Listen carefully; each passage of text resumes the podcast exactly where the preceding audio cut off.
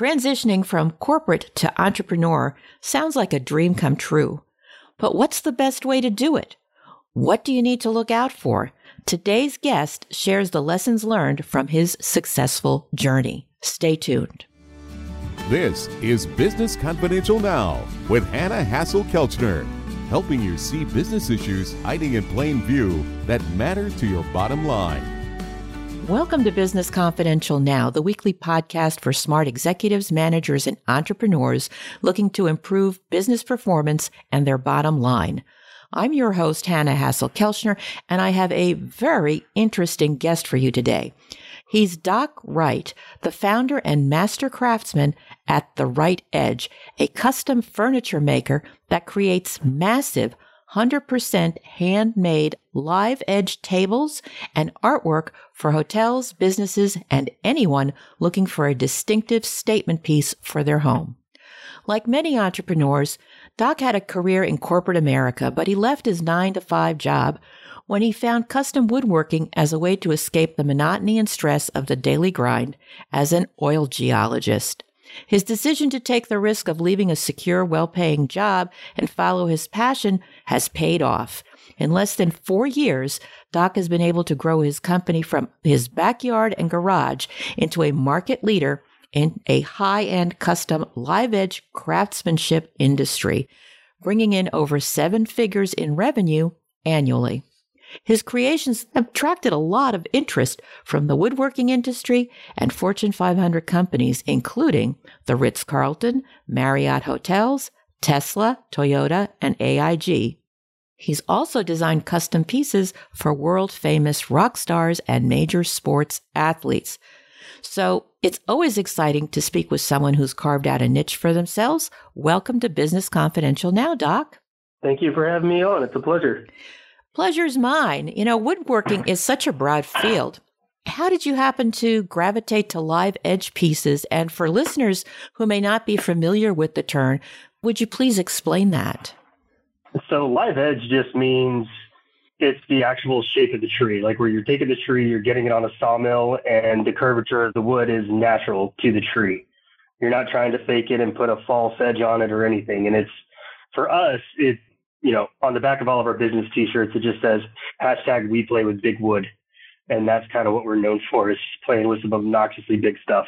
Obnoxiously big stuff. So in, in terms of size, how many feet are we talking about? How heavy is this? Does this live edge still have the bark on it?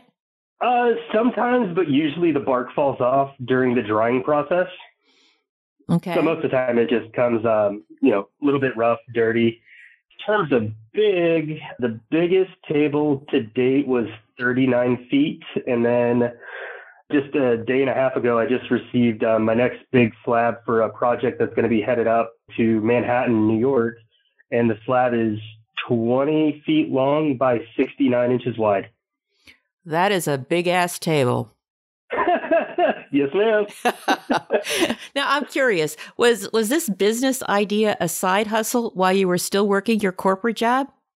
It started off as honestly just stress relief. I wanted something to kind of, I wanted a hobby that wasn't working out, and it just so happened I rebuilt my neighbor's patio, and then I had a friend of mine who just bought a new table from Crate and Barrel, and he wanted a live edge bench to go with it.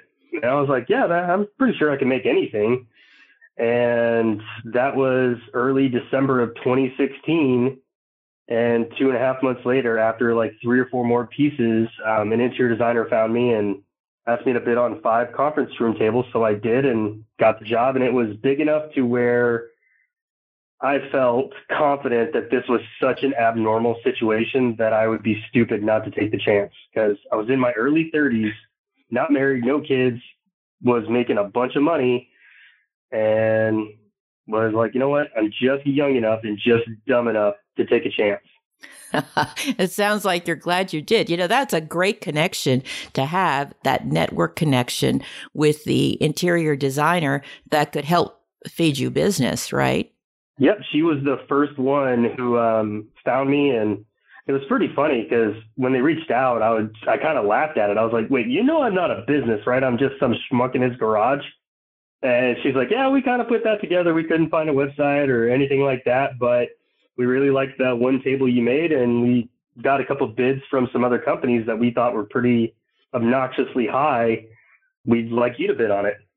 So that's how it all started. So that's how it all started. And, and, if I understand you correctly, because of your personal situation in terms of not having the family obligations that some other folks might have, it was easier for you to make the jump, especially with a good order in place, so that financially, you know, you were bootstrapping your business. Is that right? Yes, ma'am, and still bootstrapping it to this day. All right. Well, you know, there's nothing wrong with doing that. You know, this way you don't owe anybody anything.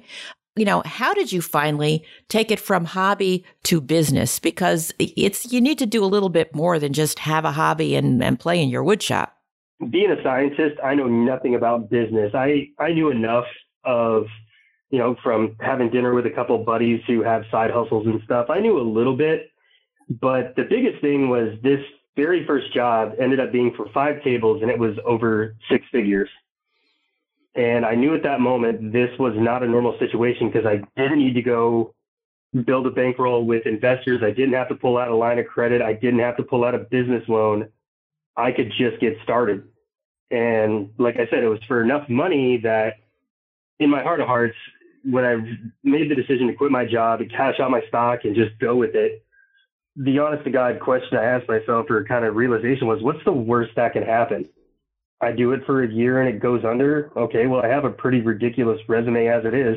I can always go back into industry. So I kind of felt like there was no lose lose. It was just, do I have enough muster to take a chance and bet on myself? So you took a smart risk. So you know, good for you. There may be other people listening right now that said, no, I, I could do that. I have a nest egg. I've got my expenses covered for a while. I have some financial cushion. Or maybe they have, you know, a rich uncle that willing to bankroll. Either way, they've got the money part pretty much covered. They're they're comfortable with that. But I'm curious about, you know, as you said, you didn't have a business background. What challenges did you face, you know, transitioning from corporate to entrepreneur in terms of, you know, putting some accounting in place, just even basics. I mean, you don't have to you know, have a big infrastructure, but you need to have some business system in place, no? Oh, absolutely. I was fortunate enough. I knew a guy who was a serial entrepreneur that used to own one of the biggest CrossFit gyms in Dallas. And so when I made the transition, I just hit him up. We went to have lunch and he was like, here's kind of the basics. Number one, you need to get a website. Like I can do the rough build out on Squarespace, but pretty soon you're going to want to have like a professional website done. So that was step one. And then he also introduced me to his accountant who showed me how to do QuickBooks and then buying the LLC, finding a business attorney that could be my RA for the business, which is just a buffer between you and the IRS. And that's kind of the first initial advice that I ever got. And after that, it was just slowly but surely over the years, just putting more and more pieces in place. Well, that's really great. So you, you started with really with a mentor to help you identify these big building blocks that you kind of needed to have in place. What other things have you put in place over the years? So now I have um, a full-time website developer company. They've been with me for five years now. I have a digital marketing company that does all of my SEO and Google search stuff. The last coming up on, I guess, about nine months, I've been working with the PR company, um, just with some of our clientele. And, you know, when we do massive installs and for high profile stuff like with Toyota, we could do press releases and get those sent out and just get, try to get more eyes on our work. Very good. So now we may have some listeners out here who would love to do what you do. Maybe they don't know how to, you know, the difference between a jigsaw and a chainsaw, but they have other hobbies that they maybe want to turn into a business. Okay. They're not competing with you in, in any way. What do you recommend to them for transitioning from corporate to entrepreneur? First off, and I'm a big proponent of this, um, there's a niche market for everything on the planet, and I'm never not surprised by how some people have created their wealth. It's actually kind of inspiring. But there is a constant theme of especially if you're going to go with like more of the handcrafted stuff where you actually have a tangible product that you are producing and it's not all digital. That's two separate worlds.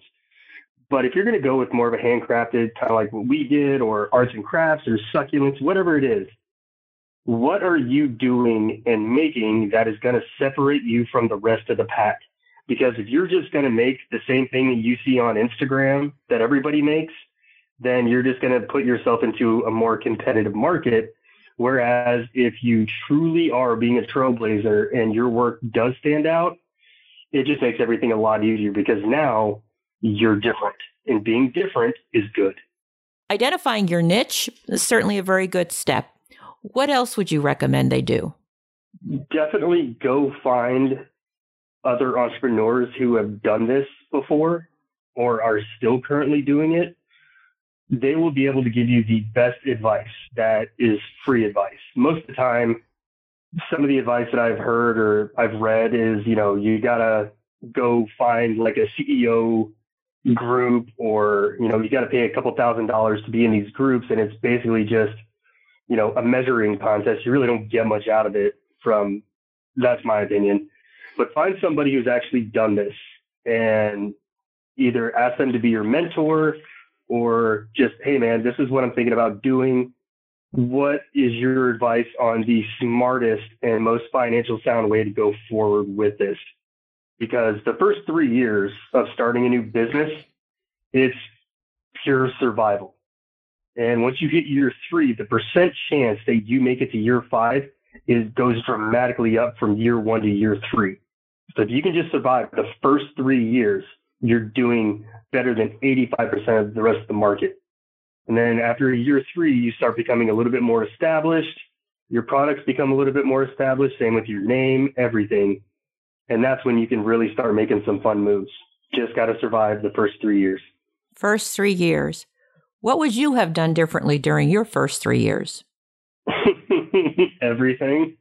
if you had to do it over again, right? Okay. What? Tell yeah, me more. If I had to do it over again, I probably would have sold my house and bought a large piece of property somewhere around the city and actually built my own shop with like a house on the property.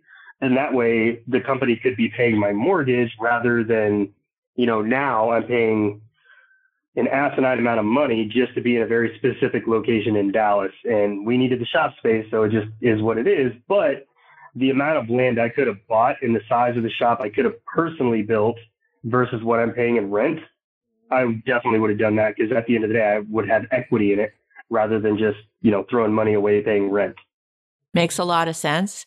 You know, that's, I think, what some entrepreneurs do, not necessarily, you know, building and buying, you know, massive pieces of land, probably with lots of trees, I would imagine, but to own their own building. You know, if they have an office and, you know, again, same kind of idea where the office is paying them rent, the business is paying them rent, and maybe even paying the mortgage, depending on how it's set up. What else would you do differently?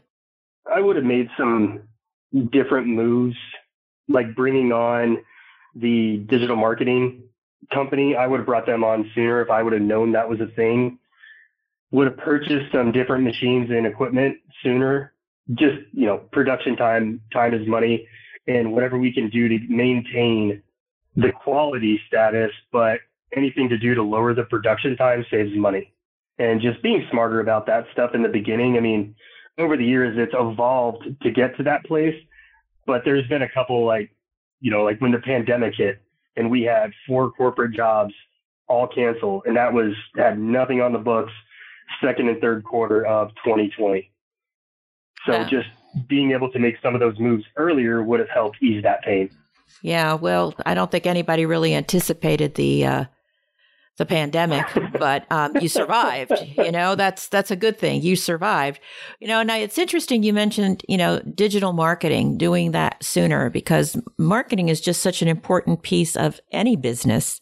You know what you do. I mean, certainly you, you're going to have beautiful pictures, and and with these high profile clients, you definitely have some meat to put into press releases, which is fabulous.